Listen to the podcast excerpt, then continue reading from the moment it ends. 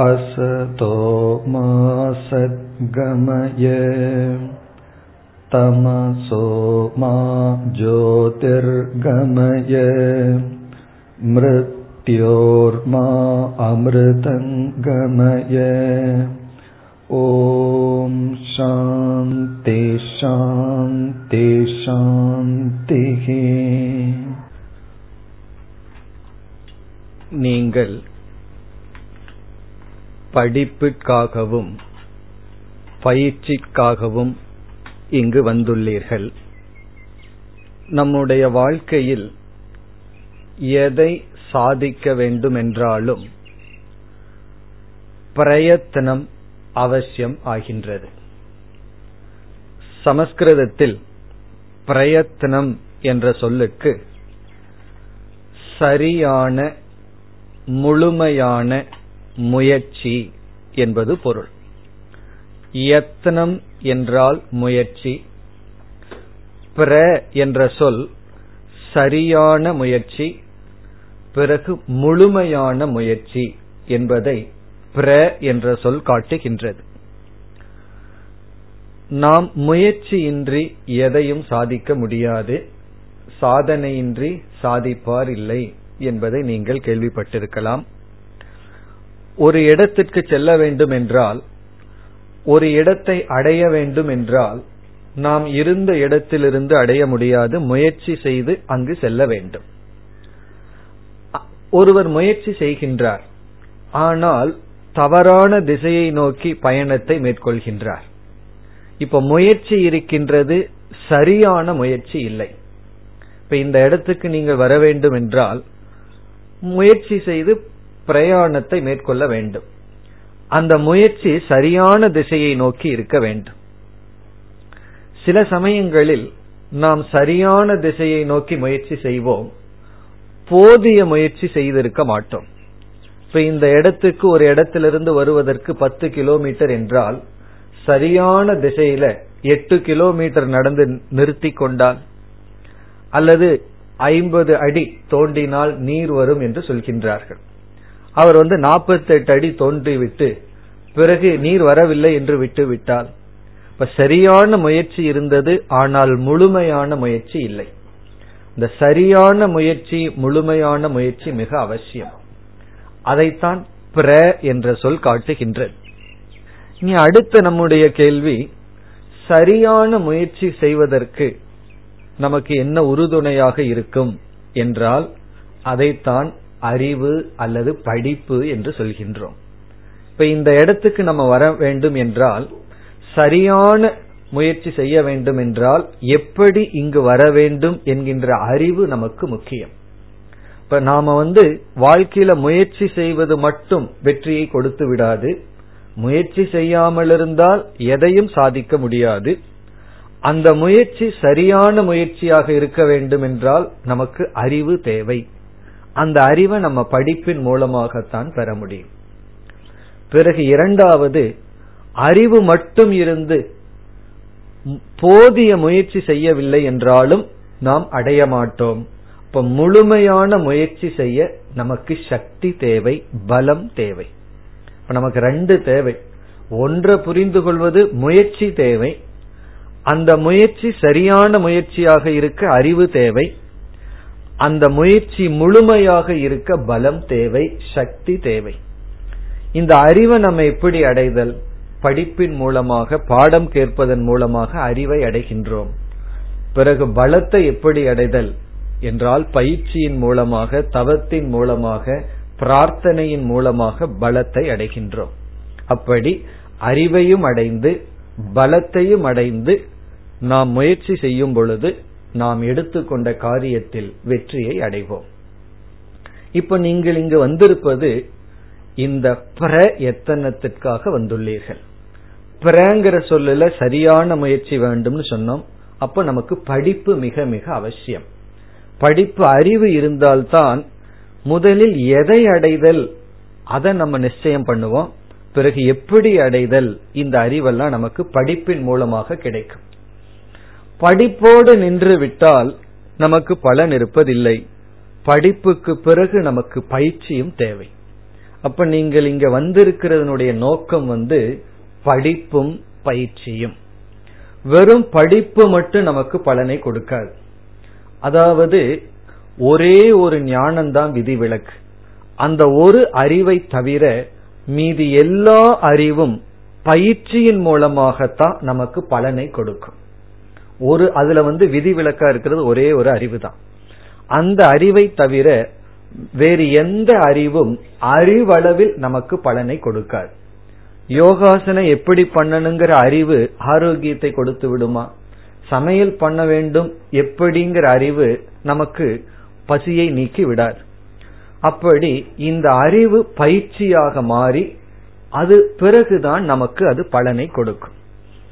இனி அடுத்தது அறிவை எப்படி அடைதல் எங்கு பயிற்சி செய்தல் எப்படி பயிற்சி செய்தல் என்ற கேள்வி வருகின்றது. ஆங்கிலத்தில் ஒரு வார்த்தை இருக்க ஒரு சொல் இருக்கின்றது இன்ஃப்ராஸ்ட்ரக்சர் அப்படின்னு சொல்வார்கள். இன்ஃப்ராஸ்ட்ரக்சர் அப்படின்னு சொன்னா சூழ்நிலை. இப்போ ஒருவர் பில்டிங் கட்டுறார் அப்படின்னு சொன்னா நம்ம என்ஜினியரை கூப்பிட்டு நான் ஒரு பில்டிங் கட்டணும்னு சொன்னா உடனே அவர் கேட்பார் அது வீடா அல்லது ஆபீஸா அல்லது ஹாஸ்பிட்டலான்னு கேட்பார். நாம என்ன பர்பஸுக்கு அந்த வீடு கட்டுறோம்னு கேட்டு தான் அவர்னால பிளான் போட முடியும். காரணம் என்னன்னு சொன்னா வீடு என்று ஒன்று இருந்தாலும் ஆபீஸ் எப்படி கட்டணும்னு ஒன்னு இருக்கு ஹாஸ்பிட்டல் எப்படி கட்டணும்னு ஒன்னு இருக்கு. அதே போல ஒவ்வொரு காரியம் எதற்காக அப்படிங்கிற அளவுல தான் அந்த பில்டிங்கே உருவாக்கப்படும். அந்த சூழ்நிலை மிக மிக முக்கியம். சூழ்நிலையை உருவாக்குறதே மிக மிக முக்கியம். அப்படி படிக்கிறதுக்குன்னு ஒரு சூழ்நிலை நமக்கு தேவைப்படுகின்றது. அந்த சூழ்நிலையில தான் நம்மால எந்த விதமான சிதறடையாமல் கவனம் சிதறடையாமல் படிக்க முடியும். அப்படி நீங்கள் இங்கு வந்திருப்பது படிக்கிற வேண்டும் என்கின்ற ஒரு நோக்கத்துடன் அதற்கான சூழ்நிலை இங்கு இருக்கின்றது. இப்ப இங்கு இல்லாமலும் நம்ம படிக்கலாம். இருக்கிற இடத்துல இருந்தும் படிக்கலாம். ஆனால் அங்கு சூழ்நிலை அவ்வளவு ஏதுவாக இருக்காது உதவியாக இருக்காது. அதை நம்ம உதவியாக மாற்றிக்கொண்டு இருக்கலாம். ஆனால் இங்கு படிக்கிறதுக்கென்றே சூழ்நிலை உருவாக்கப்பட்டுள்ளது. சரி படிக்கிறது தானே நான் எப்படியாவது எங்காவது இருந்து படித்துக் கொள்கின்றேன் இங்க வந்து எதற்கு படிக்க வேண்டும் என்றால் நம்ம பார்த்தோம் படிப்போடு நிற்பதில்லை பயிற்சியும் நமக்கு தேவைப்படுகிறது. பயிற்சிக்கும் நமக்கு சூழ்நிலை தேவைப்படுகின்றது. நாம தனியா இருந்த இடத்துல இருந்து கொண்டே என்னென்ன தவங்களை எல்லாம் செய்யணுமோ அதை செய்யறதுக்கு நமக்கு சக்தி கிடையாது. தனிமையில் இருந்து சாதனை பண்றதுக்கு சக்தி இல்லை. நாம சேர்ந்து அந்த சூழ்நிலையில் இருந்தா தான் அதை நாம் செய்ய முடியும். பிறகு சில சாதனைகளை செய்ய சில சூழ்நிலைகள் நமக்கு உதவியாக இருக்கும். சில சாதனைகளை செய்ய சில சூழ்நிலைகள் உதவியாக இருக்காது. இப்ப என்னிடம் படிக்கின்ற ஒரு இளைஞர் அவருடைய வீட்டில் அவருக்கு வயது இருபத்தி மூன்று இருபத்தி நான்கு தான் ஆகுது. வீட்டில் அவர் தியானம் பண்ணும் பொழுது பெற்றோர்கள் எல்லாம் பயந்து கொண்டார்கள். இவன் இந்த மாதிரி தியானம் பண்ணி எங்காவது நம்ம விட்டுட்டு போயிருவான்னு சொல்லி பெற்றோர்கள் என்ன முடிவு செய்தார்கள்னா இவன் தியானம் பண்ணும்போது டெலிவிஷன் அதிகமா போட்டு விடுவார்கள். அப்போ அவனுக்கு வந்து ஒரே கஷ்டமா இருந்தது. பிறகு அந்த மாணவன் என்ன சொன்னான் அவன் காலையில எழுந்து பல் துவக்கி விட்டு தூங்குவது போல் பெட்ஷீட் எல்லாம் மூடிட்டு தூங்குற மாதிரி படிச்சு தியானம் செய்வானா காரணம் என்ன? வீட்டு சூழ்நிலையில தியானம்னு ஒண்ணு பண்றதே ஒரு திருடனை போல செய்ய வேண்டியது இருக்கு. அதே போல ஆசிரமத்துக்குள்ள ஒருவர் வர்றாருன்னு வச்சுக்குவோமே அவர் தியானம் பண்ணிட்டு இருந்தா அது இயற்கை அந்த சூழ்நிலையில. ஆனா ஆசிரமத்துக்கு வந்து காலையில ஆறு மணிக்கு வந்து நியூஸ் பேப்பர் படிக்கிறாருன்னு வச்சுக்குவோமே அதை திருடனாகத்தான் படிச்சாகணும். காரணம் என்ன? பத்து பேர்த்துக்கு முன்னாடி நியூஸ் பேப்பர் படிச்ச எல்லாம் இதுக்காகவா இங்க வந்தேன்னு கேட்பார்கள். அப்படி ஒரு ஆசை இருந்து ஒருவர் படிச்சாருன்னா எப்படி வீட்டுல திருடனை போல தியானம் பண்றது போல ஆசிரமத்துல வந்து யாருக்கும் தெரியாம அதை படிச்சாகணும். இப்ப இது எதை காட்டுதுன்னு சொன்னா இந்த சூழ்நிலையில எதை செய்வது இயற்கை அந்த சூழ்நிலையில எதை செய்வது கடினம் அப்படிங்கறத காட்டுது. இதான் இன்ஃப்ராஸ்ட்ரக்சர்னு சொல்றது. அப்படி இங்களுக்கு இங்கு ஒரு ஆசிரமம் இன்ஃப்ராஸ்ட்ரக்சர் உருவாக்கி இருக்கின்றது. எதற்கு என்றால் படிப்புக்காகவும் பயிற்சிக்காகவும். இங்க வந்து எதை பயிற்சி பண்ணணுமோ அதை பயிற்சி பண்றதுக்கு சூழ்நிலைகள் ஒரு தடையும் கிடையாது. ஆனா வேற இடத்துல இருந்தோம்னா சூழ்நிலைகள் தடை.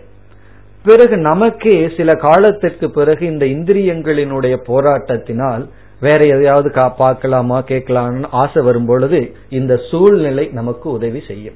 அப்படி படிப்பு பயிற்சி இந்த இரண்டுக்கும் ஒரு சூழ்நிலை தேவை.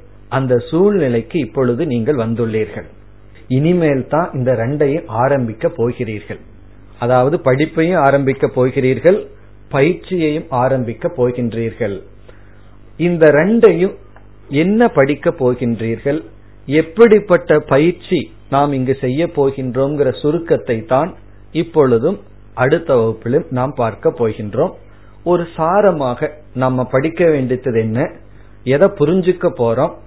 பிறகு எப்படிப்பட்ட பயிற்சியில நம்ம ஈடுபட்டு நாம எப்படிப்பட்ட லட்சியத்தை அடையணுங்கிற சாரத்தை தான் நம்ம பார்க்க போகின்றோம். பிறகு ஒன்று மனதில் நமக்கு இருக்க வேண்டியது என்னவென்றால் படிப்பும் முய அதாவது பயிற்சியும் இல்லை என்றால் நம்மால எதையும் சாதிக்க முடியாது.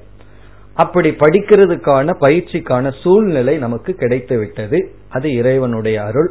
இனி அந்த அருளை எப்படி பயன்படுத்துதல் அப்படிங்கறத தான் நம்ம இன்று பார்க்க போகின்றோம். இனி அடுத்த நம்முடைய கேள்வி நம்ம எதை படிக்கிறதுக்காக இங்கு வந்துள்ளோம்?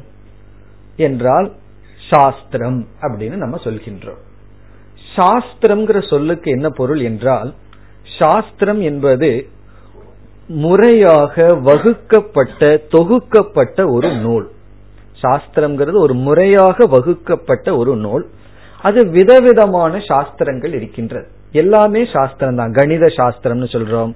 பிறகு நாட்டிய சாஸ்திரம்னு இருக்கு இசை சாஸ்திரம் எல்லாமே ஒரு சாஸ்திரம் தான் காரணம் என்னன்னா அவைகளெல்லாம் முறையாக வகுக்கப்பட்ட ஒரு நூலாக இருக்கின்றது. இப்ப நாம என்ன சாஸ்திரத்தை படிக்க வந்துள்ளோம் அப்படின்னு சொன்னா நாம படிக்க வந்தது வேதாந்த சாஸ்திரம். அல்லது வேதம் அப்படின்னு சுருக்கமாக கூறலாம். இப்படி வேதம்னு சொன்னாலும் கூட வேதத்துல எத்தனையோ விஷயங்கள் இருக்கின்றது. ஆரம்பத்துல எத்தனையோ கர்மங்கள் எல்லாம் பேசப்பட்டுள்ளது. நாம அதை விடுத்து கடைசி பகுதியில் இருக்கின்ற தத்துவத்திற்காக நாம் இங்கு வந்துள்ளோம். இங்க வந்து பூஜை முறைகள் எல்லாம் நம்மளுடைய மன தூய்மைக்காகத்தான் கொடுக்கப்படுகின்றதே தவிர பூஜைகளை படிச்சு அதை வைத்து கொண்டு ஒரு வியாபாரமாகவோ தொழிலாகவோ அல்லது வாழ்க்கைக்கு பொருளாதாரத்திற்காகவோ அந்த முயற்சி அந்த பயிற்சி எல்லாம் இங்கு கொடுக்கப்படுவதில்லை. பிறகு இங்க பயிற்சி எதற்கு என்றால் நம்மை பண்படுத்த சில கர்மங்கள் சில தர்ம அனுஷ்டானங்கள் எல்லாம் இருக்கும். அதை விட தத்துவங்கள் தான் இங்கு நாம் படிக்கின்றோம். இப்ப நாம எதற்கு வந்துள்ளோம்னா வேதாந்த சாஸ்திரத்தை படிக்க வந்துள்ளோம். அதுதான் நம்மளுடைய படிப்புக்கான பொருள். நாம படிக்கிற சாஸ்திரம் வந்து வேதாந்த சாஸ்திரம். அதாவது வேதத்தினுடைய கடைசி பகுதி. அதை பற்றி எல்லாம் உங்களுக்கு வந்து படிக்கும் பொழுதே நம்ம என்ன படிக்கிறோம்ங்கிற விளக்கம் எல்லாம் உங்களுக்கு கிடைக்கும். இனி நம்முடைய அடுத்த கேள்வி இந்த வேதாந்த சாஸ்திரத்துல என்னதான் பேசப்பட்டிருக்கு அதுல என்ன விஷயம் இருக்கின்றது வேதாந்த சாஸ்திரத்தை படிக்கிறோம்னு பார்த்துட்டோம். வேதாந்த சாஸ்திரம்னா வேதத்தில் இருக்கின்ற தத்துவ நூல் கடைசி பகுதியில் இருக்கின்ற தத்துவ பகுதி. அதுல என்ன பொருள் இருக்கின்றது அதை நம்ம பார்த்தோம்னா மிக சுருக்கமாக ஒரு பதில பார்த்துட்டு பிறகு சற்று விளக்கமாக நம்ம வந்து பதில பார்க்கலாம். நம்ம படிக்க போற சாஸ்திரத்துல நூல்ல என்ன விஷயம் பேசப்பட்டிருக்கு? இந்த நூலுக்குரிய சப்ஜெக்ட் மேட்டர் என்ன? விஷயம் என்னன்னு சொன்னா இந்த நூலுக்குரிய விஷயம் வந்து நான் என்ன பற்றி இந்த சாஸ்திரம் பேசுகின்றது. இப்ப நம்ம வந்து கண்ணாடிய பார்த்தோம் சொன்னா கண்ணாடி எதை காட்டுகின்றது? என்னுடைய முகத்தை காட்டுகின்றது. நம்ம முகத்தை கண்ணாடியில பார்த்தா கண்ணாடியினுடைய கண்ணாடியில எது நம்மை காட்டுதுன்னா என்னை காட்டுகின்றது. அதே போல இந்த சாஸ்திரம் என்னை காட்டுகின்ற நூல். சாஸ்திரமே ஒரு கண்ணாடி தான். அப்படி இந்த வேதாந்த சாஸ்திரத்துக்கு யார் சப்ஜெக்ட் மேட்டர் வேதாந்த சாஸ்திரம் எதை பத்தி பேசுதுன்னு சொன்னா என்னை பற்றி பேசுகின்றது. இப்ப யாராவது வந்து வேதாந்தம் போர் சப்ஜெக்ட்னு சொன்னா என்ன அர்த்தம்? நான் போர்னு அர்த்தம். அப்படி இல்லையே. என்னை பற்றி பேசுறது தான் இந்த வேதாந்தம். கண்ணாடி வந்து நம்முடைய ஸ்தூலமான முகத்தை காட்டுது. வேதாந்தம் நம்முடைய அனைத்து சுரூபத்தையும் காட்டுகின்றது. நம்முடைய பூர்ண சுரூபத்தை காட்டுகின்ற ஒரு கண்ணாடி தான் நாம பறிக்க போற சாஸ்திரம். அதனால இதுல எத்தனையோ கருத்துக்கள் நீங்க படிச்சாலும் கடைசியா இது எதை காட்டி கொடுக்குதுன்னா என்னையே காட்டி கொடுக்கின்றது. பிறகு இனி ஒன்று சொல்வார்கள் அண்டத்தில் உள்ளது பிண்டத்தில் இருக்குன்னு சொல்லுவார்கள். அப்படி இந்த உலகமே பஞ்சபூதத்தில் ஆனது அதே போல இந்த உடலும் அந்த பஞ்சபூதத்தில் ஆனது பஞ்சபூதம் எல்லாம் என்னங்கிறது நீங்க பாடத்திலேயே நன்கு படிப்பீர்கள். அதாவது உலகத்தில் இருக்கிறது உடலில் இருக்கின்றது. உலகத்தில் இருக்கிற ஒரு பகுதி தான் நம்முடைய உடல். இப்ப நம்மையே நாம பார்க்கிறோம்னு சொன்னா அது இந்த உலகத்தையே பார்க்கிறதுக்கு சமம். ஆகவே இது என்னை மட்டும் காட்டி கொடுக்கவில்லை இந்த உலகத்தையும் காட்டி கொடுக்கின்றது. பிறகு இந்த உலகத்தை நம்ம பார்க்கிறோம். இந்த உலகத்தை பார்த்து இந்த உலகம் வந்து சீரா இயங்கி வருகின்றது. ஏதாவது ஒன்று சீரா இயங்கி வந்தால் இயக்குபவன் ஒருவன் இருந்தாக வேண்டும். அந்த இயக்குபவனை தான் நம்ம ஈஸ்வரன் கடவுள்னு சொல்றோம். அப்ப வேதாந்தம் எதை காட்டி கொடுக்கின்றது? அந்த இயக்குபவனை பற்றிய அறிவை நமக்கு கொடுக்கின்றது. இப்ப ஈஸ்வரனை பற்றிய அறிவை நமக்கு கொடுக்கின்றது. அப்ப நம்ம படிக்க போற வேதாந்த சாஸ்திரத்துல மைய பொருளாக இருப்பது நான். நான் என்னை பற்றி என்னென்ன விஷயம் எல்லாம் இருக்கோ அதை அனைத்தையும் காட்டுகின்றது. நான் வாழ்கின்ற இந்த உலகத்தினுடைய தன்மையை காட்டுகின்றது. பிறகு இந்த உலகத்தை படைத்த இறைவனுடைய தன்மையையும் இந்த சாஸ்திரம் நமக்கு காட்டி கொடுக்கின்றது. இப்ப இதுதான் சுருக்கமாக ஒரு கோணத்துல நம்ம சொல்வது. இனி நம்ம இனி ஒரு கோணத்துல பார்ப்போம். இப்ப நம்ம சாஸ்திரத்துக்குள்ள போயிட்டோம்னு சொன்னா வேதாந்தத்துக்குள்ள பிரவேசம் பண்ண உடனே நாம என்ன விஷயத்த ஃபர்ஸ்ட் அறிவோம். எந்த கருத்தை உபனிஷத் அல்லது சாஸ்திரங்கள் எல்லாம் நமக்கு முதலில் உபதேசிக்கும் அப்படின்னு சில கருத்துக்களை இப்பொழுது பார்க்க போகின்றோம். நம்ம இப்ப பார்த்தது சுருக்கமா பார்த்தோம். வேதாந்தம் என்ன பற்றி பேசுது என்னுடைய முழு தன்மையை பற்றி பேசுது உலகத்தை பற்றி பேசுது இறைவனை பற்றி பேசுதுன்னு பொதுவா பார்த்தோம். இனி வேதாந்தத்துக்குள்ள நுழையும் பொழுது முதல் சப்ஜெக்ட் மேட்டரா என்ன இருக்கும் அப்படின்னு பார்த்தோம்னா நரஜென்ம மகிமா. அதைத்தான் நம்ம முதல்ல பார்ப்போம். நரஜென்ம மகிமான்னு சொன்னா மனித சரீரத்தினுடைய பெருமையை தான் முதல் முதல்ல நம்ம வேதாந்தத்துக்குள்ள பார்ப்போம். வேதாந்தத்துக்குள்ள காலெடு வச்சோம்னு சொன்னா ஃபர்ஸ்ட் அது எதை பற்றி பேசுதுன்னா நம்ம ஜென்மத்தினுடைய பெருமையை பேசுகின்றது. மனித ஜென்மத்தினுடைய மனித சரீரத்தினுடைய மேன்மையை பேசுகின்றது. நரஜென்ம துர்லபம். அரிது அரிது மானிடராய் பிறத்தல் அரிதுன்னு பெரியவர்கள் எல்லாம் இந்த மனித ஜென்மத்தினுடைய மேன்மையை முதலில் நமக்கு புகட்டுகிறார்கள். இது எதற்கு இதை புகட்டப்படுகிறது அப்படிங்கிறது ஒரு கேள்வி இருக்கின்றது. உபனிஷத்துக்குள்ளயும் சரி மற்ற சாஸ்திரத்திலையும் சரி மனித ஜென்மத்தினுடைய மேன்மை தான் முதல்ல நமக்கு காட்டப்படுகின்ற அறிவு. இகச்சேத் அவேதீத் அத சத்தியமஸ்தின்னு உபனிஷத் சொல்லும். நீ இந்த ஜென்மத்தில் இருக்கும் பொழுதே உண்மையை உணர்ந்தால் அப்பொழுதுதான் உன்னுடைய வாழ்க்கைக்கு ஒரு அர்த்தம் இருக்கு.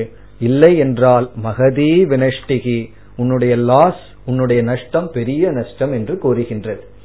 அப்படி எதற்காக இந்த மனித ஜென்மத்தினுடைய பெருமையை பேசணும்னு சொன்னா காலத்தை நாம் வீணாக்க கூடாது என்பதற்காக. வாழ்க்கையில நம்ம எதைய வீணாக்கினாலும் அடைந்து விடலாம். ஒரு பொருளை நம்ம இழந்துட்டோம் அப்படின்னா மீண்டும் பெற்று விடலாம். அதனாலதான் வியாபாரத்துல பார்த்தீங்கன்னா ப்ராஃபிட் ஆர் லாஸ்னு சொல்ல மாட்டார்கள். ப்ராஃபிட் அண்ட் லாஸ் அக்கௌண்ட் தான் சொல்லுவார்கள். ஏன்னா ப்ராஃபிட் லாஸும் சேர்ந்து இருக்கு. லாஸ் இல்லாம ப்ராஃபிட் வராது. எனக்கு ஒரு லாஸும் இல்லாம ப்ராஃபிட் வரணும்னா பிசினஸே பண்ண முடியாது. இன்வெஸ்ட் பண்றதே ஒரு விதமான லாஸ் தான். அதுல இருந்து ப்ராஃபிட் வருது. அப்படி வரவு செலவு அப்படிங்கிறது அது இயற்கை. ஆனா எதை இழந்தால் நம்ம திருப்பி பெற முடியாதுன்னு சொன்னா அது காலம். டைமை நம்ம இழந்துட்டோம் அப்படின்னா இப்போ ஒருவருக்கு வந்து இருபத்தி மூணு வயசுன்னா அவருக்கு இருபத்தி நாலாவது வயசு ஆயிடுதுன்னா மீண்டும் அந்த இருபத்தி மூன்றாவது வயசை பெறவே முடியாது. அப்படி இந்த ஜென்மத்தை எடுத்த நாம் காலத்தை இழந்து விட்டால் அந்த இளமையை இழந்து விட்டால் பிறகு நாம் பெற முடியாது. காலம்னு சொல்லும் பொழுது அதுல எத்தனையோ தத்துவங்கள் அடங்குகின்றது. ஆரோக்கியம் அடங்குகின்றது.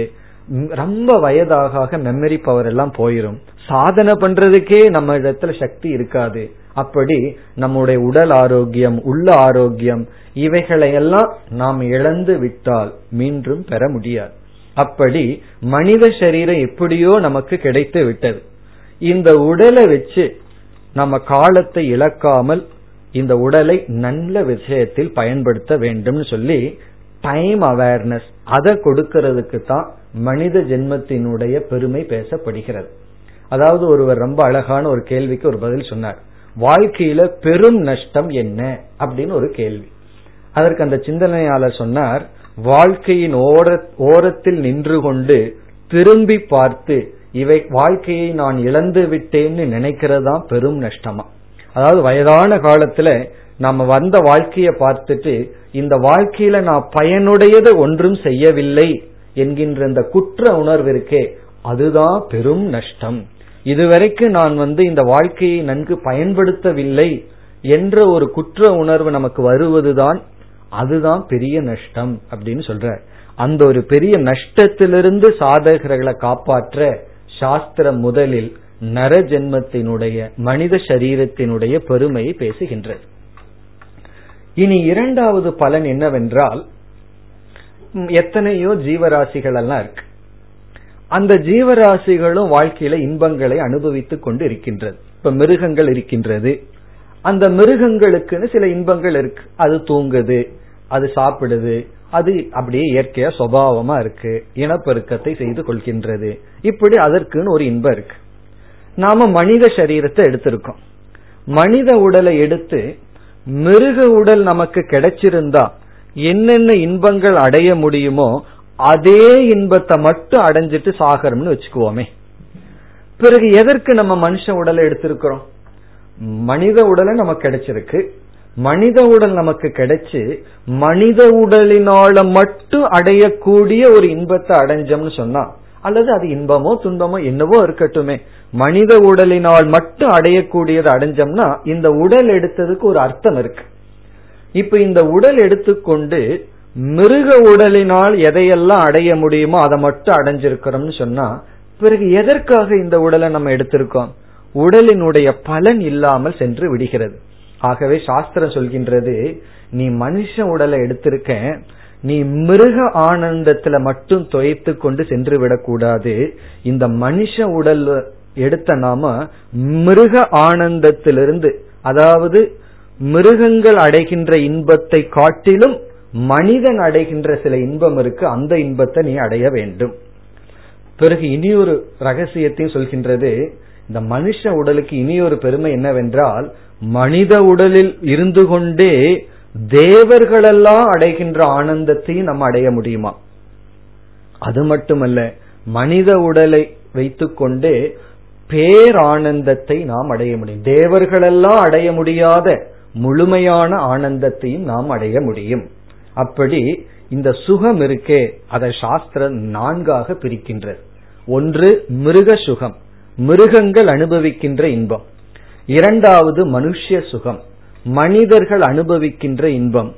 மூன்றாவது தேவ சுகம் மனிதர்களை விட மேலான உபாதி உடலை உடைய தேவர்கள் அனுபவிக்கின்ற சுகம். நான்காவது வந்து நம்ம மோக்ஷ சுகம் அப்படின்னு சொல்லலாம்.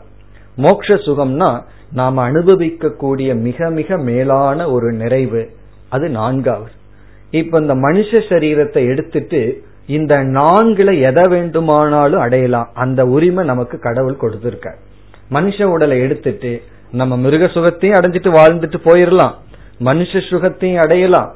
தேவ சுகத்தையும் அடையலாம். அதுக்கு தேவர்களுடைய சரீரம் எடுக்கணுங்கிற அவசியம் இல்லை. ஏன்னா இந்த மனித சரீரத்துக்கு அவ்வளவு ஒரு பெரிய மல்டி. இது எப்படி வேணாலும் இதை பயன்படுத்திக்கலாம். பிறகு மோக்ஷானந்தத்தையும் நம்ம அடையலாம். இது இந்த ஆனந்தத்தை அடையிறதுல என்ன வித்தியாசம் இருக்குங்கிறதுக்கு ஒரு சிறிய உதாரணம் உங்களிடம் கூறுகின்றேன். ஒருவர் வந்து ஒரு கிளி வளர்த்தி கொண்டு இருந்தாராம். அந்த கிளி வந்து பஞ்சவர்ண கிளின்னு வச்சுக்கோங்களேன். அந்த கிளிக்கு வந்து அவர் வந்து ருக்வேத தப்பூரா சொல்லி கொடுத்திருக்கார். அந்த கிளி அப்படியே திருப்பி சொல்லுது. பிறகு நல்ல ட்ரைனிங் கொடுத்துட்டார். மிக அழகா என்ன சொன்னாலும் அந்த கிளி இவருக்கு திரும்ப திரும்ப சொல்லும். அப்படிப்பட்ட ஒரு பஞ்சவர்ண அழகான ஒரு கிளி ஒருவர் வளர்த்தி கொண்டு இருக்கார். அவர் வந்து அந்த கிளியோட பேசிக்கொண்டும் அந்த கிளியோட கொஞ்சிக்கொண்டும் காலத்தை அழகா கழித்து கொண்டு இன்பத்தை அனுபவித்துக் கொண்டு இருக்கார். அவருடைய உற்ற நண்பருடைய பிறந்த நாள் வருகின்றது. அந்த நண்பருக்கு இவர் ஏதாவது உயர்ந்த ஒன்ன பிரசன்ட் பண்ணணும்னு சொல்லி இந்த கிளிய வந்து அவருக்கு பிரசன்ட் பண்ற அவருடைய பர்த்டே அன்னைக்கு. அதாவது எனக்கு ரொம்ப நான் விரும்பிய இந்த கிளிய வந்து உங்களுக்கு கொடுக்கின்றேன். என்னுடைய அன்பளிப்பாக கொடுக்கிறேன்னு கொடுத்துட்டார். பிறகு அதற்கு அடுத்த நாள் போனார். போய் அந்த நண்பரிடம் கேட்டாரு நான் கொடுத்த கிளி எப்படி இருக்குன்னு சொல்லி. அவர் சொன்னாராம் ரொம்ப டேஸ்டா இருந்ததுன்னு சொன்னார். அப்படின்னு அர்த்தம் என்ன? இவர் என்ன பண்ணிருக்காரு அந்த கிளிய? சாப்பிட்டாரு. இப்போ சாப்பிட்றதுக்காகவா இந்த கிளியை அவர் கொடுத்தார்? இப்ப அந்த கிளியிலிருந்து என்ன ஆனந்தத்தை அவர் அனுபவிச்சிருக்கார்? அதான் மிருகானந்தம் அப்படின்னு சொல்றார். மிருக அனுபவிக்கின்ற ஆனந்தம்.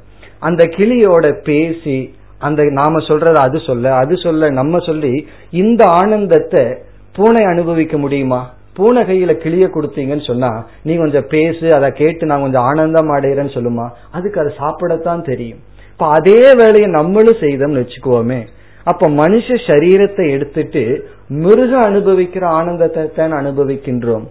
அப்போ அந்த கிளியோட பேசி நம்ம மனதை வந்து அந்த கிளியோட ஒரு அரை மணி நேரம் கொஞ்சிட்டு இருந்தோம்னு வச்சுக்கோமே அப்ப நம்ம என்ன ஆனந்தத்தை அனுபவிக்கின்றோம்? மிருகங்களுக்கு அப்பாற்பட்ட ஆனந்தத்தை அனுபவிக்கின்றோம். இப்ப வந்து ஒரு ஹிமாலயா போய் பார்த்தோம்னா அந்த இயற்கை காட்சியை பார்த்து நம்ம ரசிப்போம். கங்கையில போனோம்னா அது அதனுடைய புனிதத்துவத்தை உணர்ந்து நம்ம அதை ரசிப்போம். இப்போ ஒரு எருமையை கொண்டு போய் ஹிமாலயால விட்டோம் அப்படின்னா கங்கையில விட்டோம்னா அது எங்க சேர் இருக்குமோ அங்கதான் போய் அது படுத்துக்கொள்ளும். காரணம் என்னன்னா அதுக்கு அந்த லெவல்ல தான் இன்பத்தை அனுபவிக்க தெரியும். இந்த உலகத்திலிருந்து அவ்வளவுதான் அதுக்கு இன்பத்தை எடுக்க தெரியும். ஏன்னா அந்த உடல் அவ்வளவுதான் இருக்கு. அதுக்கு மேல அது சிந்திச்சு மிக அழகான காட்சின்னு சொல்லி பார்க்காது அப்படி நம்ம வந்து ஆர்ட் சயின்ஸ் படிப்பு. இப்போ ஒரு புஸ்தகத்தை வந்து நம்ம பார்த்தோம்னா அதுல இருக்க சில ஜோக்ஸ படிக்கலாம் சில கருத்துக்களை படிக்கலாம். அதே புஸ்தகத்தை கழுத கிட்ட கொடுத்தோம் அப்படின்னா அது படிக்குமா? அதுக்கு தெரிஞ்சது அது சாப்பிட்றதுனால கிடைக்கிற ஆனந்தம் தான். இது மிருக ஆனந்தம் ஆனா மனுஷ ஆனந்தம்னு சொன்னா அதற்கு மேல் புலனின்பத்திற்கு மேல் நம்ம அறிவுல ஆனந்தத்தை அடைகின்றோம். இது வந்து மனுஷ ஆனந்தம். அது மட்டுமல்ல உபனிஷத்துக்கள் என்ன சொல்கின்றது? மனித உடலில் இருந்து கொண்டு அதைவிட மேலான ஆனந்தத்தை அனுபவிக்க முடியும். இப்ப வந்து ஒரு பொருளை வந்து நான் அனுபவிச்சேன்னா ஒரு இனிப்பு பதார்த்தம் இருக்கு. அதை நான் சாப்பிட்டேன்னா அதுல ஒரு இன்பம் இருக்கு. ஆனா இத வந்து சாஸ்திரம் என்ன சொல்லுது? இதுல உனக்கு இத நீ தியாகம் செய்தால் மற்றவர்களுக்கு இதை நீ கொடுத்துட்டு நீ சாப்பிடவில்லைன்னு சொன்னா நீ அதை சாப்பிடுறதுனால உனக்கு எவ்வளவு இன்பம் வருதோ அதை விட நூறு மடங்கு இன்பம் வருதுன்னு சொல்லுது. இது நம்முடைய அனுபவத்துக்கு கொஞ்சம் விரோதமா தெரியுது. ஒரு பொருளை நான் அனுபவிச்சா தானே எனக்கு இன்பம் வரும். அதை நான் அனுபவிக்காம இனியொருத்தனுக்கு கொடுத்தா அது எப்படி நூறு மடங்கு இன்பம் வரும் அப்படின்னு சொன்னா இதை புரிகிறதுக்கு நம்ம பொதுவா கொடுக்கிற உதாரணம் ஒரு தாய்க்கு வந்து ஒரு இனிப்பு பதார்த்தம் கிடைக்குது. அதை தானே சாப்பிடுறதை விட அந்த குழந்தைக்கு கொடுத்து சாப்பிடும் பொழுது அவளுக்கு இன்பம் அதிகமாகின்றது. இதுல இருந்து என்ன தெரிகிறதுன்னு சொன்னா ஒரு பொருளை நம்ம அனுபவிக்கிறத விட அந்த தியாகத்தினால் வருகின்ற சுகம் இருக்கே அதை அனுபவிக்கிறத விட நூறு மடங்கு சுகம்னு சாஸ்திரம் கூறுகின்றது. அப்படி சில புலன் இன்பங்கள் எல்லாம் இந்த உலகம் நமக்கு கொடுக்கின்றது. அதை அனுபவிக்கின்றதுனால நமக்கு மனுஷ ஆனந்தம் கிடைக்குது. ஆனா அதை தியாகம் செய்யும் பொழுது அது தேவானந்தம்னு சொல்லி அதை விட அதிக ஆனந்தம் நமக்கு கிடைக்கின்றது. இந்த தியாகம் பண்றதெல்லாம் மனுஷனாலதான் பண்ண முடியும். அதே போல தானம் பண்றது. ஒரு பொருளை நம்மளே வச்சுட்டோம் அப்படின்னா சம்பாதிக்கிற பணத்தை நம்மளே வச்சு சாப்பிடுறதுல ஒரு இன்பம் இருக்கு. அதை நம்ம தானம் பண்ணும் பொழுது இன்பம் அதிகரிக்கின்றது. இந்த இன்பத்தை எல்லாம் மிருகங்களுக்கு கொடுக்கப்படவில்லை. மனுஷ சரீரத்துக்கு தான் இருக்கு. நம்மளால தானம் பண்ணி இன்பத்தை அடையலாம். தவம் பண்ணி இன்பத்தை அடையலாம். வைராகியத்தினால இன்பம் இருக்கின்றது. இப்படியே போன கடைசியில ஞானானந்தம்னு சொல்றோம். ஞானத்தினாலேயும் நம்ம இன்பத்தை அடைய முடியும். அந்த ஞானம் என்ன? அதுதான் நமக்கு வந்து வேதாந்த சாஸ்திரம் இறுதியில் புகட்டுகின்றது. ஒரு அறிவை நமக்கு கொடுத்து இந்த அறிவை நீ அடைந்து விட்டால் இந்த அறிவை அடைஞ்சு எப்படியாவது இந்த அறிவை நீ பிடிச்சிட்ட அது உனக்கு நீ அறிவை பிடிக்கிறத விட அறிவு உன்னை பிடிச்சிடணும். அப்படி அந்த அறிவு உன்னை பிடித்து விட்டால் பிறகு அந்த அறிவு உன்னை விட்டு போகாது. அந்த அறிவினால வர்ற ஆனந்தம் இருக்கே அதான் மோக்ஷானந்தம் அப்படின்னு சொல்றோம். மோக்ஷத்து அதான் மோக்ஷங்கிறோம் அதான் இறுதி ஆனந்தம். இதையும் நமக்கு யாரு கொடுக்கின்றார் அப்படின்னு சொன்னா இந்த சாஸ் இந்த மனித ஜென்மந்தான் இதுக்கெல்லாம் மூல காரணமாக இருக்கின்றது. அப்படி சாஸ்திரம் ஏன் மனித ஜென்மத்தினுடைய மேன்மையை பேசுதுன்னு சொன்னா முதல் கருத்து காலம். நம்ம எதை வேண்டாலும் நீங்க இழக்கலாம். அதை இழப்புன்னு நினைத்து விடாதீர்கள். காலத்தை மட்டும் இழந்தால். ஏன்னா எதை இழந்தாலும் by time we can gain காலத்தினால அதை அடைஞ்சிடலாம் ஆனா காலத்தை இழந்துட்டோம்னா எதனால் அடைய முடியும்? அந்த காலத்தை இழக்க கூடாது மனுஷ சரீரம் நமக்கு கிடைச்சிருக்கு. அந்த காலத்தை பயன்படுத்தணும். உண்மையிலேயே நீங்க இப்பொழுதுதான் வந்திருக்கிறீர்கள். உங்களுக்கு காலம் இழக்கப்படவில்லை. முழுமையான காலம் உங்க கையில இருக்கு. அந்த காலத்தை எப்படி பயன்படுத்தணும்னு அது நம்முடைய கையில் இருக்கு. இப்ப இந்த கோர்ஸ் முடிஞ்சு போகும் பொழுது நம்ம ரெண்டு விதமான மனநிலையில போலாம். இங்க இருந்து நான் காலத்தை வேஸ்ட் பண்ணிட்டேன்ட்டு போலாம். அதுதான் பெரிய லாஸ் அல்லது இங்க இருந்து நான் பெற வேண்டியதை பெற்று விட்டேன் ஒரு மனநிறைவுடன் நம்ம விலகலாம். அதுதான் பெரிய கெயின் இப்போ நமக்கு எதுவுமே இழக்கப்படவில்லை. நம்ம கையில முழு காலம் இருக்கின்றது. அந்த காலத்தினுடைய அவேர்னஸ் அதை புரிஞ்சுக்கிறதுக்கு தான் சாஸ்திரம் முதல்ல நம்ம மனுஷ ஜென்மத்தினுடைய பெருமையை காட்டுகின்றது. அது மட்டுமல்ல பிறகு என்னன்னா மோட்சத்தை அடையிறதும் இந்த சரீரத்தினாலதான் நமக்கு முடியும். இனி நம்ம வந்து அடுத்த கருத்துக்கு செல்லலாம். அடுத்த கருத்து என்னவென்றால் நாம படிக்க போற சாஸ்திரத்துல முதல் பேசுவது மனித ஜென்மத்தினுடைய மேன்மை. இது நம்மை உற்சாகப்படுத்துறதுக்காக. இரண்டாவது என்ன பேசுதுன்னு பார்ப்போம். இப்ப நம்ம பார்க்கிறது சாஸ்திர விஷயம். சாஸ்திரத்தினுடைய சப்ஜெக்ட் மேட்டர் நீங்க என்ன சாஸ்திரத்தை படிக்க போறீர்களோ அந்த சாஸ்திரம் என்ன கருத்தை பேசுகின்றது. அதுல இன்னும் நம்ம இரண்டு கருத்து பார்க்கிறோம். அது வந்து என்னவென்றால் மனித வாழ்க்கையில அடையக்கூடிய இறுதியான சாத்தியத்தை பற்றிய அறிவு. சாத்தியம்னு சொன்னா நம்ம முயற்சியில அடையக்கூடிய இலக்கு. அதை நமக்கு அறிமுகப்படுத்துறது தான் சாஸ்திரம்.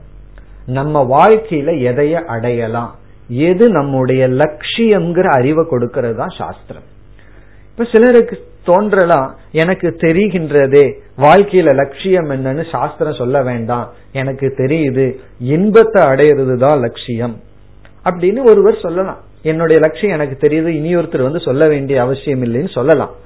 ஆனால் இன்பத்தை அடையிறதுன்னு நம்ம நினைச்சிட்டு இருக்கோம் அது நம்ம அறியாமையில நினைத்து கொண்டிருக்கின்றோம். அந்த இன்பத்தை காட்டிலும் அடையிறது ஒன்று இருக்கின்றது.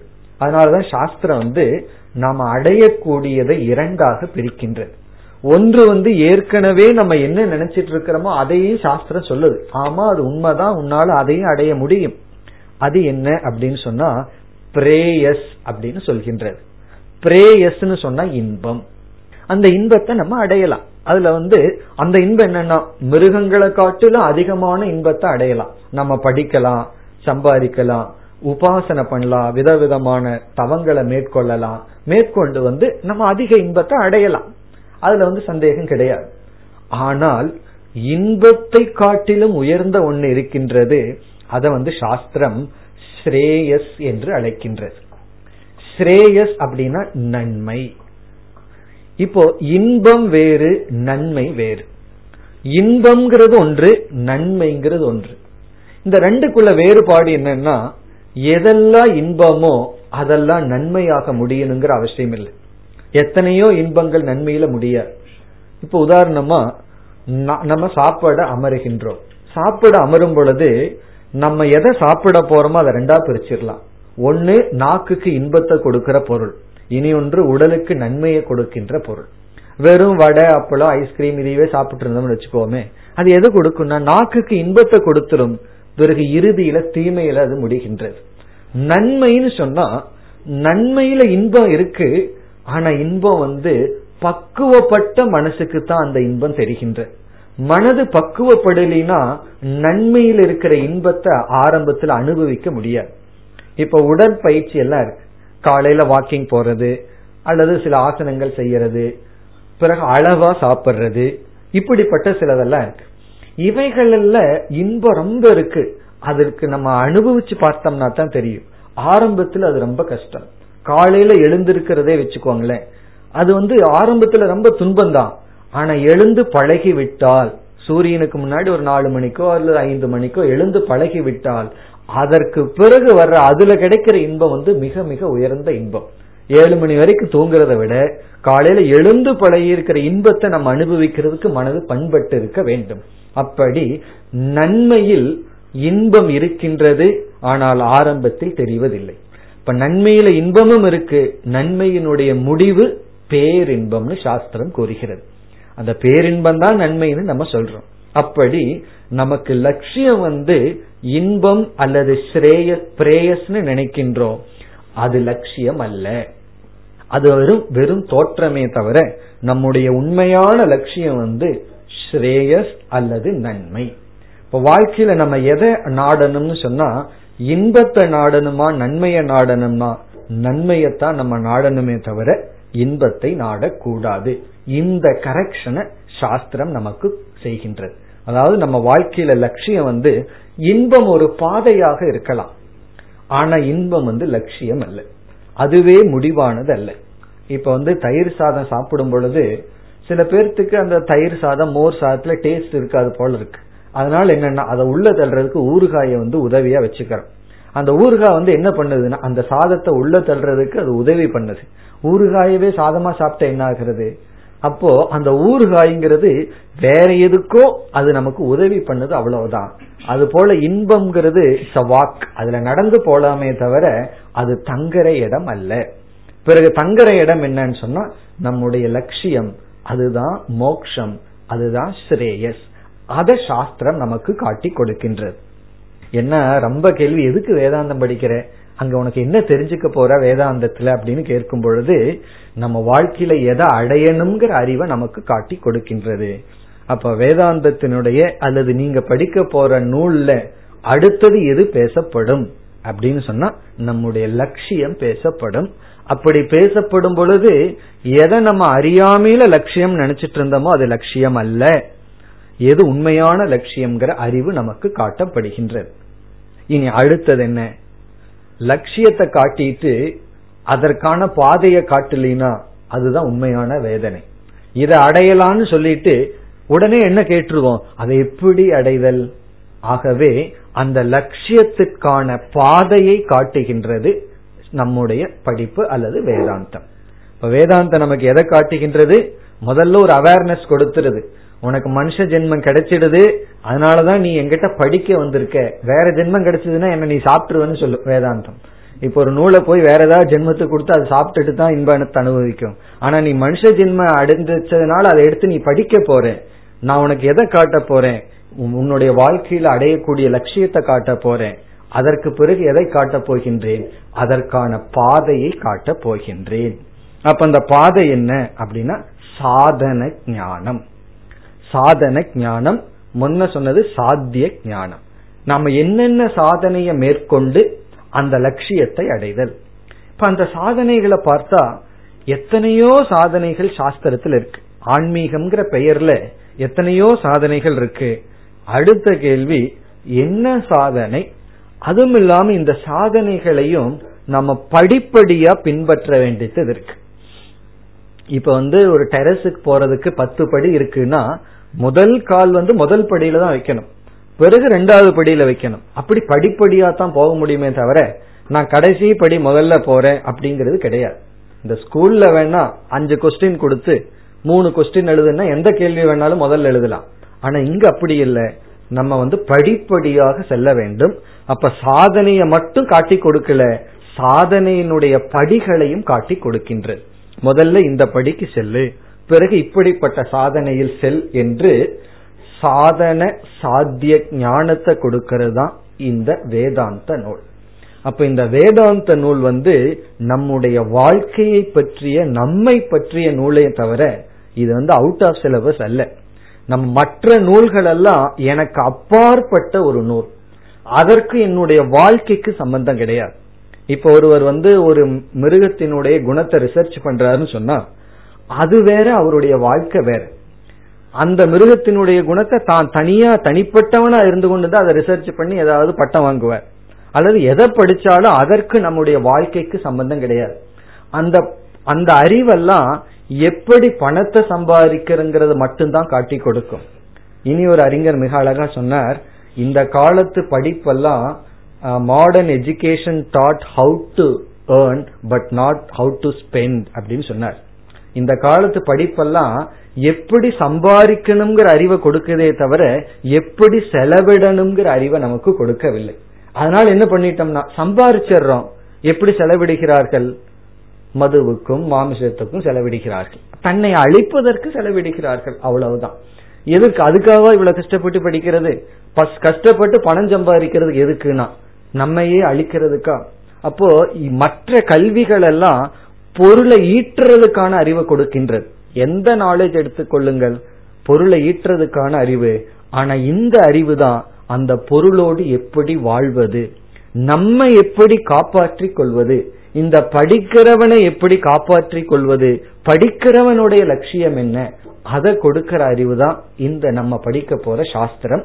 ஆகவே நம்முடைய வாழ்க்கையில லட்சியம் அந்த லட்சியத்திற்கான பாதை இதை நமக்கு கொடுப்பது வேதாந்த நூல். இனி நம்ம சுருக்கமா என்ன எப்படி எல்லாம் இது நமக்கு லட்சியம்னா என்ன அந்த லட்சியத்திற்கான சாதனைகள் என்னங்கிறது மிக சுருக்கமாக நம்ம பார்த்து பிறகு இறுதியா நம்ம என்ன பார்க்க போறோம்? நீங்க வந்து இந்த இடத்தை எப்படி பயன்படுத்த வேண்டும்? என்னென்ன பண்புகள்ல கவனமாக இருந்து அந்த பண்புகளை எல்லாம் நம்ம அடைய வேண்டும்ங்கிறதையும் நம்ம பார்க்க போகின்றோம். இப்ப வந்து மீண்டும் மிக சுருக்கமா என்ன பார்க்க போறோம்? சாஸ்திரம் வந்து லட்சியத்தை எப்படி காட்டுகின்றது? பாதையை எப்படி காட்டுகின்றது? இப்ப நமக்கு இந்த வேதாந்த சாஸ்திரம் வந்து லட்சியத்தை காட்டி கொடுக்குதுன்னு பார்த்தோம். அதாவது நம்முடைய இலக்கு சாத்தியத்தை காட்டி கொடுக்குதுன்னு பார்த்தோம். அந்த சாத்தியத்திற்கு செல்ல வேண்டிய சாதனை பாதைகளையும் வகுத்து கொடுக்குதுன்னு பார்த்தோம். சாத்தியம் என்ன? என்ன சாதனை? அதை இப்ப நம்ம சுருக்கமாக பார்க்கலாம். இப்ப சாத்தியம் என்னன்னு சொன்னா நம்ம வந்து பேரின்பம் அல்லது ஸ்ரேயஸ் அப்படின்னு சொன்னோம். அது ஒரு கோணத்துல சொல்வது. இனி ஒரு கோணத்துல பார்த்தோம் அப்படின்னு சொன்னோம்னா நம்ம வந்து ஒரு விதத்துல பந்தப்பட்டவர்களாக இருக்கின்றோம். அதுவே நமக்கு தெரியாம இருக்கு. நாம பந்தப்பட்டு இருக்கின்றோம்ங்கிறதே நமக்கு தெரியாம பந்தப்பட்டு கொண்டு இருக்கின்றோம். பிறகு நாம எதையோ தேடிக்கொண்டு இருக்கின்றோம். நாம எதை தேடிக்கொண்டு இருக்கின்றோம்னு தெரியல. சில பேருக்கு தேடிக்கொண்டிருக்கின்றோம்னு தெரியாமையே தேடிக்கொண்டு இருப்பார்கள் அப்படி இந்த உலகத்துல நம்ம வந்து நம்மை அறியாமல் ஒரு நாட்டம் இருந்து கொண்டே இருக்கின்றது. பிறகு இந்த உலகத்தில் இருக்கிற பொருள்கள் எல்லாம் வந்து நம்ம நிறைவுபடுத்தியிருக்கான்னு கேட்டா அப்படி நிறைவுபடுத்தியதே கிடையாது. நம்முடைய மனது வந்து நம்முடைய வயிற்றை போல. நம்முடைய வயிற்றை பத்தி கொஞ்சம் யோசிச்சு பார்த்தீங்கன்னா அது ஒரு பெரிய மேஜிக் பாத்திரமா இருக்கு. அது வந்து காலி ஆகுது பிறகு உள்ள போட்டு எதையும் நிறைக்கிறோம் எவ்வளவு நேரம்னா சில மணி நேரம். அதற்கு பிறகு மீண்டும் அது காலி ஆயிரும் மீண்டும் அதுல ஏதோ ஆகாரத்தை போட்டு நிறைக்க வேண்டியது இருக்கு. அப்போ இந்த உலகத்துல நிறைக்க முடியாத பாத்திரம் என்ன தெரியுமோ? நம்முடைய வயிறு தான். அதே போல நம்முடைய மனசும் நம்முடைய வயிற்றை போல. அது ஒரு நிறைக்க முடியாத பாத்திரமாக இருக்கின்றது. நமக்கு எப்படி பசி வருகின்றதோ அதே போல மனதிற்கு வருகின்ற பசி தான் ஆசை அப்படின்னு சொல்றோம். இப்ப மனசு நிறைஞ்சு இருந்ததுன்னு வச்சுக்கோமே நம்ம ஒன்னு அடையிறதுக்கு ஆசைப்பட்டிருக்கோம். அது நம்ம கைக்கு வந்ததுன்னா அந்த நேரத்துல ஒரு விதமான ஆசையும் தோன்றாது சந்தோஷமா இருப்போம். எப்பொழுது ஆசை வருதோ அப்ப மனது வந்து காலி ஆயிருக்குன்னு அர்த்தம். உடனே நம்ம என்ன பண்றோம்? எப்படி வயிறு காலியான சாப்பாடு உள்ள போடுறோமோ அதே போல ஆசை வந்த உடனே அந்த ஆசையை தீர்த்துக்கிறதுக்கான பொருளை போடுறோம். சாப்பாடு மாதிரி ஒரே வேலையில போட முடியாது கொஞ்சம் கஷ்டப்பட்டு அந்த ஆசையை தீர்த்துக்கிறதுக்கு உள்ள ஆசையை தீர்த்துறோம். கொஞ்ச நேரம் மனசு அமைதியா இருக்கு. பிறகு மீண்டும் மனதிற்குள்ள ஒரு வெற்றிடத்தை பார்க்கிறோம். ஒரு நிறைவின்மையை பார்க்கிறோம். பிறகு என்ன பண்றோம்? மீண்டும் அந்த ஆசையை நம்ம தீர்த்தி கொள்றோம். இப்படியே நம்முடைய பயணம் சென்று கொண்டே இருக்கு. ஆனா வயிற்றுக்கும் மனசுக்கும் ஒரு வேறுபாடு இருக்கு. வயிறு ஸ்தூலமா இருக்கிறதுனால நம்ம கடைசி காலம் வரைக்கும் ஏதாவது ஆகாரத்தை போட்டுட்டு தான் இருந்தாகணும். ஆனா இந்த மனசை நம்மால் நிறைக்க முடியும். அந்த மனசை நிறைக்கிறது தான் இந்த வேதாந்தத்தினுடைய பயன். இந்த சாஸ்திரம் வந்து நிறைக்க முடியாத மனசை நமக்கு நிறைக்கின்றது. இப்ப மனது நிறைவின்மை இருக்கின்றதே இந்த மனதினுடைய நிறைவின்மையத்தான் சம்சாரம் அல்லது பந்தம் அப்படின்னு சொல்றோம். இந்த வார்த்தைகள் எல்லாம் நம்ம இனிமேல் அடிக்கடி கேட்க போறோம். சம்சாரம். சம்சாரம் சொன்னா மனதினுடைய நிறைவின்மை மனதிற்குள் இருக்கின்ற வெற்றிடம். இதுதான் சம்சாரம். இதுதான் பந்தம். என்ன நம்ம வேதாந்தத்துக்குள்ள நுழையும் பொழுது சில அடிப்படை விஷயத்துல ரொம்ப தெளிவா இருந்துடணும் அந்த அடிப்படை விஷயத்துல தெளிவில்லாம இருந்து நம்ம என்னதான் படிச்சாலும் பிறகு அந்த படிப்பு பயன் இல்லாமல் போகும். இதுல என்ன அடிப்படை விஷயம்னா நாம எதில் எதற்காக இந்த பயிற்சியை பண்றோம்? இந்த சாஸ்திரம் எதை நமக்கு கொடுக்கும்னு தெளிவாயிரணும். இப்ப நம்ம எப்படி இருக்கோம் அப்படின்னு சொன்னா ஒரு நிறைவற்றவர்களாக இருந்து கொண்டு இருக்கின்றோம். நீங்க யாரிடம் வேண்டுமானாலும் இன்டர்வியூ பண்ணுங்க கேட்டு பாருங்க. அந்த நிறைவின்மை வெளிப்படும். ஒரு ஒரு ரொம்ப பிரசித்தமான பாடகி ஒருவருடைய வாழ்க்கையை படிக்கும் பொழுது அவர்கள் வந்து இன்னைக்கு டாப் மோஸ்ட்ல இருக்கின்றார்கள். அவங்க வந்து அடைய வேண்டிய புகழ் அடைஞ்சாச்சு எல்லாம் அடைஞ்சாச்சு. பிறகு அதுல வந்து ஒரு மனது நிறைவாகி விட்டாச்சு. ப்ரொஃபஷனல்ல மனசு நிறைஞ்சாச்சு. பிறகு அவர்களை எரியாமல் அடுத்த பகுதி என்ன சொல்கின்றார்கள்? என்னுடைய குழந்தை என்னுடைய கணவன் இவர்களுக்கு நான் குவாலிட்டி டைம் கொடுக்க முடியல. இதையெல்லாம் நினைக்கும் பொழுது எனக்கு வேதனையா இருக்கின்றது. அப்போ ஒரு இடத்துல மனசு நிறைஞ்சிடுது. இனி ஒரு ஏரியாவில் பார்த்தா அங்கு ஒரு குறை நிறைவின்மை. அப்படி இல்லாம எல்லா இடத்திலையும் நிறையிறது தான் மோட்சம்னு சொன்னா பந்தம் என்றால் என்ன? நாம எதுல பந்தப்பட்டிருக்கோம் சொன்னா மனது நிறைவின்மையில் இருக்கின்றது. இந்த மனதினுடைய நிறைவின்மை விதவிதமாக வெளிப்படுகின்றது.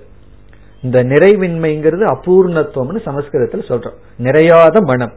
அது வந்து ஆசையாக வெளிப்படுகின்றது. முதல்ல ஆசையா வெளிப்படும். ஆனா நம்ம ஆசைப்பட்டதெல்லாம் உடனே கிடைச்சிருமா என்ன? அந்த ஆசைக்கு யாராவது ஒருத்தன் தடையா வந்து நிப்பான். உடனே என்ன வரும்னா அந்த ஆசையே குரோதமாக கோபமாக மாறுகின்றது. காரணம் என்னன்னா ஆசைப்பட்ட பொருளுக்கு தடை வந்ததுன்னா அது கோபமா மாறும்.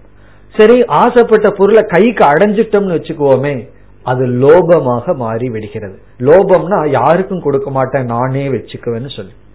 ஒருவருக்கு வந்து பணம் இல்லை அப்படிங்கிற ஒரு பயத்துல என்ன பண்ணார்? பணத்தை சம்பாரிச்சார். ஏன்னா பணம் இருந்துட்டா எதை வேணாலும் வாங்கிடலாம். நோயெல்லாம் வந்தா நம்ம டாக்டருக்கெல்லாம் போறதுக்கு பணம் தேவை. அப்ப இவர் ஏன் கஷ்டப்பட்டு பணம் சம்பாரிச்சாருன்னா ஒரு பயம். பணம் இல்லைன்னா வாழ முடியாதுன்னு ஒரு பயத்தினால பணத்தை சேர்த்தினார். அப்போ பணத்தை இவர் சேர்த்தியதனுடைய காரணம் என்னன்னா பயம். எதற்கு? பணம் வந்தா பயம் போயிரும்னு சொல்லி. இப்ப என்ன ஆயிடுது? பணம் வந்துடுது. பயம் மாற்றப்பட்டுள்ளது. முன்ன வந்து டாக்டர் கிட்ட பணம் கொடுக்க முடியுமா முடியாதான்னு பயம். இப்போ ஒரு காலிங் பெல் அடிச்சு அது இன்கம் டேக்ஸ் ஆபீசரா இல்லையான்னு ஒரு பயம். இந்த பணத்தை பாதுகாக்கணும்னு ஒரு பயம். திருடனிடமிருந்து பயம். சங்கரோட இடத்துல சொல்ற புத்திரா தபி. தன்னுடைய பையனிடமிருந்தே பயம். அப்படி இந்த பணம் வந்து பயத்தை ரீப்ளேஸ் பண்ணிருக்கே தவிர பயத்தை நீக்கல. பொருள் வந்து ஒரு விதத்துல பயந்துட்டு இருந்தோம். இப்ப வேற விதத்துல பயந்துட்டு இருக்கோம். அப்படி இந்த உலகத்துல எதை அடைந்தாலும் அது நமக்கு வந்து துயரத்தை மாத்தி போடுதே தவிர அந்த துயரத்தை நீக்கவில்லை. இந்த பயம் மன நிறைவினுடைய மன குறையினுடைய இனி ஒரு வெளிப்பாடு. அதற்கு பிறகு பொறாமப்படுறது. ஒருவர் சொன்னார் பிரம்மன் பரமாத்மா எல்லா இடத்துலயும் வியாபிச்சிருக்கான். அதுக்கு ரெண்டாவது யார் வியாபிச்சிருக்கான்னு அந்த பொறாமையாம். பிரம்மத்துக்கு அடுத்தது வியாபிச்சிருக்கிறது என்னன்னா இந்த பொறாமை. அதாவது எனக்கு இல்லையேன்னு சொல்லி நம்ம துயரப்பட்டா பரவாயில்ல. பக்கத்தில் ஒருத்தவனுக்கு இருக்கேன்னு இங்க வயிறு எரிஞ்சதுன்னா எந்த டாக்டர் வந்து இந்த அல்சருக்கு மருந்து கொடுக்க முடியும்? அது நம்ம வேதாந்தம் தான் கொடுக்க முடியும். அப்படி இந்த பொறாமை அதுவும் ஒரு நிறைவின்மையினுடைய ஒரு வெளிப்பாடு. நான் வந்து ஒரு பொருள் ஒருத்தங்கிட்ட இருக்குன்னு பொறாமப்படுறது காரணம் என்னன்னா ஏதோ அந்த பொருள் அவனை நிறைச்சிருங்கிற எண்ணம். அதை வச்சுட்டு அவனே துக்கப்பட்டு இருக்கான். அது நமக்கு தெரியல. ஆனா அதை வச்சுட்டு நம்ம பொறாமப்படுறோம். அப்படின்னு என்ன? எனக்கு துக்கம் இல்லைன்னு பொறாமப்படுற மாதிரி இருக்கு.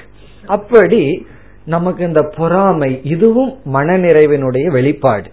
அப்ப எது சம்சாரம் அப்படின்னு சொன்னா மனநிறைவின்மை மனதினுடைய ஒரு குறை ஆசைப்படுதல் பொறாமைப்படுதல் கோபப்படுதல் லோபப்படுதல் மோகவசப்படுதல் இவைகளெல்லாம் தான் நம்ம மனதை நம்ம பந்தப்படுத்தி கொண்டு இருக்கின்றது இதுதான் உண்மையான சம்சாரம்.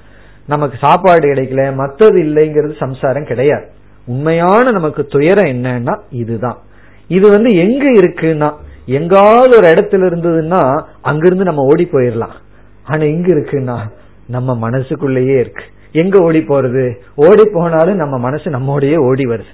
மனசு எங்காவது விட்டுட்டு வர முடியுமோ?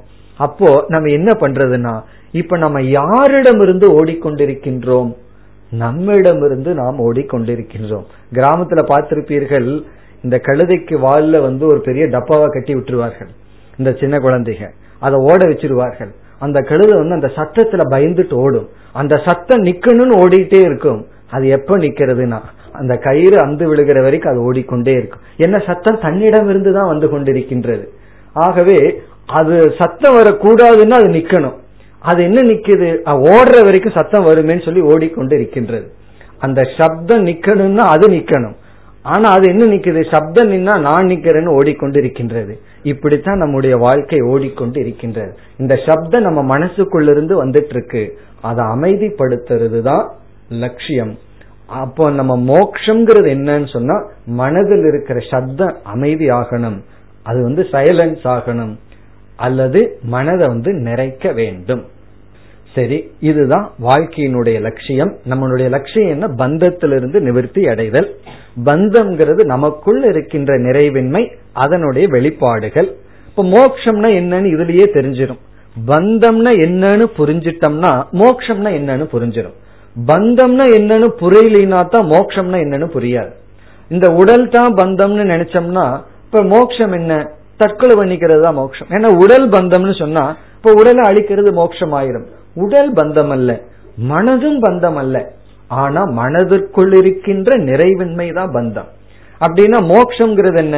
உடலை அழிக்கிறதோ அல்லது இறந்து போறதோ அல்லது வந்து மனசை அழிக்கிறதோ மோட்சம் அல்ல. மனதிற்குள் இருக்கின்ற பந்தத்தை அழிக்கிறது தான் மோட்சம் மனதிற்குள் இருக்கின்ற பந்தத்தினுடைய வெளிப்பாடை நீக்கிறது தான் மோட்சம் இதற்காகத்தான் நம்ம வந்து இங்க வந்திருக்கோம். ரொம்ப பேர்த்துக்கு இது புரியாம இந்த வயசுல எதுக்கு வந்து அதுதான் முதல் கேள்வி. அதுவும் பொறாமையில கேக்குறது. நாங்க இவ்வளவு வயசாயும் நாங்க பந்தப்பட்டு இருக்கோம் உனக்குன்னு இந்த வயசுலயே நீ முக்திக்கு போற அப்படின்னு சொல்லி அது பொறாமையில பேசுற விஷயம். அப்படி அதனால அதெல்லாம் நம்ம வந்து கடந்து வரணும். இப்ப பந்தம்னா என்ன மோக்ஷம்னா என்னன்னு பார்த்துட்டோம். இனி நம்முடைய அடுத்த கேள்வி இந்த பந்த காரணம். இந்த பந்தத்துக்கு காரணம் என்ன? நம்ம நிறைவின்மை வந்ததுக்கு என்ன காரணம்னு பார்க்க போறோம். அதுக்கு இதை ஏன் பார்க்க போறோம்? பந்த காரணத்தை பார்க்க வேண்டிய காரணம் என்ன? அப்படின்னு சொன்னா நமக்கு வந்து தலைவலிக்குதுன்னு வச்சுக்கோமே. தலைவலி அப்படிங்கிறது பந்தம். நாம வந்து எப்படிப்பட்ட ட்ரீட்மெண்ட்டை எடுக்கணுங்கிறது டாக்டர் வந்து எப்படிப்பட்ட டயக்னோஸ் பண்றாருங்கிற பொறுத்து இருக்கு. காரணத்தை பார்க்கணும். தலைவலிங்கிறது எக்ஸ்பிரஷன் வெளிப்பட்டுள்ளது. பிறகு அவர் எப்படிப்பட்ட ட்ரீட்மெண்ட் கொடுப்பாருங்கிறது முதல்ல வந்த உடனே தலைவலியா அப்படின்னு சொல்லிட்டு உடனே மாத்திரை கொடுக்க மாட்டார். முதல்ல செக் பண்ணுவார். செக் பண்றது எதற்குன்னு சொன்னா தலைவலியினுடைய காரணத்தை கண்டுபிடிக்கிறது. அது பல்லுனால வலிக்குதா? அல்லது வேற விஷயத்தினால கண்ணுனால அந்த பிரச்சனையான கண்டுபிடிப்பார். அப்படி என்னைக்குமே நாம ஒரு பிரச்சனைக்கு சால்வ் பண்றது ஒரு பிரச்சனை நமக்கு இருக்கு சங்கடம் ஒன்று இருக்குன்னா அதற்கு தீர்வு காண்ற டைரக்ஷன் வந்து அந்த சங்கடத்துக்கான காரணத்தை கண்டுபிடிக்கிறதனுடைய அடிப்படை. அந்த அதைத்தான் டயக்னோசிஸ் சொல்றது. டாக்டர் எதற்குன்னா டயக்னோஸ் பண்றதுக்கு தான். டயக்னோஸ் பண்ணிட்டா மெடிக்கல் ரெப்ரஸன்டேட்டிவ் அல்லது கடையில் இருக்காரு மெடிக்கல் ஷாப்பில் இருக்கிறவனே மருந்து கொடுத்துருவான். அப்ப டாக்டருடைய திறமை என்னன்னு சொன்னா கரெக்ட் டயக்னோசிஸ் அதை கரெக்டா காரணம் கண்டுபிடிக்கிறது தான் கஷ்டப்பட்டு படிக்கிறார்கள். அதே போல அது சாதாரண விஷயம் அல்ல. பல நோய் டாக்டர் கிட்ட போய் அதிகமாகிறதுக்கு என்ன காரணம் தெரியுமோ? ராங் டயக்னோசிஸ் தப்பா வந்து டயக்னோஸ் பண்றது. இதுதான் காரணம்னு நினைச்சிட்டு அதுக்கு அவர் ட்ரீட்மெண்ட் கொடுத்தாருன்னா இந்த காரணம் இருக்கு. புதுசா இனி ஒரு நோய் நமக்கு உற்பத்தி ஆகும். ஆகவே இப்ப பந்தம்னா என்னன்னு பார்த்துட்டோம். மோக்ஷம்னா என்னன்னு சாஸ்திரம் சொல்லிடுது. இனி நம்ம பண்ண வேண்டியது என்னன்னா டயக்னோசிஸ் பந்தத்துக்கு காரணம் என்ன? இதையே நமக்கு சாஸ்திரம் கண்டுபிடிச்சு கொடுக்குது. இதுதான் பெரிய விஷயம் கண்டுபிடிக்க வேண்டிய விஷயம். இதை தெரிஞ்ச உடனே அடுத்த கொஸ்டின் இமீடியட்டா நீங்களே சொல்லிவிடுவீர்கள். காரணத்தை தெரிஞ்சிட்டோம்னா என்ன உபாயத்தை கொடுக்கின்றது? அப்ப நம்ம அடுத்து பார்க்க வேண்டிய கருத்து என்னவென்றால் இந்த நம்முடைய இந்த நிறைவின்மைக்கு என்ன காரணம்? பிறகு அந்த காரணத்தை தெரிஞ்சிட்டோம்னா அதற்கு சாஸ்திரம் கொடுக்கிற உபாயம் என்ன? அந்த உபாயத்தை நம்ம எப்படி பின்பற்றுவது? பிறகு வந்து இந்த உங்களுக்கு இருக்கின்ற முழு காலை இப்ப உங்க கையில் இருக்கு. அதாவது உங்களை நினைச்சே நீங்க பொறாமப்பட்டுக்கணும். யார் யாரையும் நினைச்சு பொறாமப்பட வேண்டாம். ஏன்னா என் கையில இவ்வளவு ஒரு காலம் இருக்கு. அந்த காலத்தை நினைச்சு பொறாமப்படுறதுன்னா போக போறாங்களே அவங்க வேணா பொறாமப்படலாம். அடடே இவங்க புதுசா இப்ப வந்திருக்காங்க இவங்களுக்கு இவ்வளவு காலம் இருக்கு நினைச்சு அவங்க வேணா பொறாமப்படலாம். ஆனா நேற்று அவங்களிடம் பேசிட்டு இருந்தேன். அவங்க எல்லாம் நிறைவா இருக்கார்கள். இந்த இடத்தை நன்கு பயன்படுத்தி உள்ளார்கள். அதனால அவங்களுக்கு பொறாமை இல்லை. அவங்க சந்தோஷமா போக போகின்றார்கள் இப்ப நீங்களும் வந்து காலத்தை வச்சிருக்கிறீர்கள் அதை எப்படி பயன்படுத்தணுங்கிறதையெல்லாம் நாம் அடுத்த வகுப்பில் சிந்திப்போம் ஓம் போர் நமத போர் நமிதம் போர் நமுதச்சதேம் पूर्णस्य पूर्णमादाय पूर्णमेवावशिष्यते ॐ शान्ति भक्तिः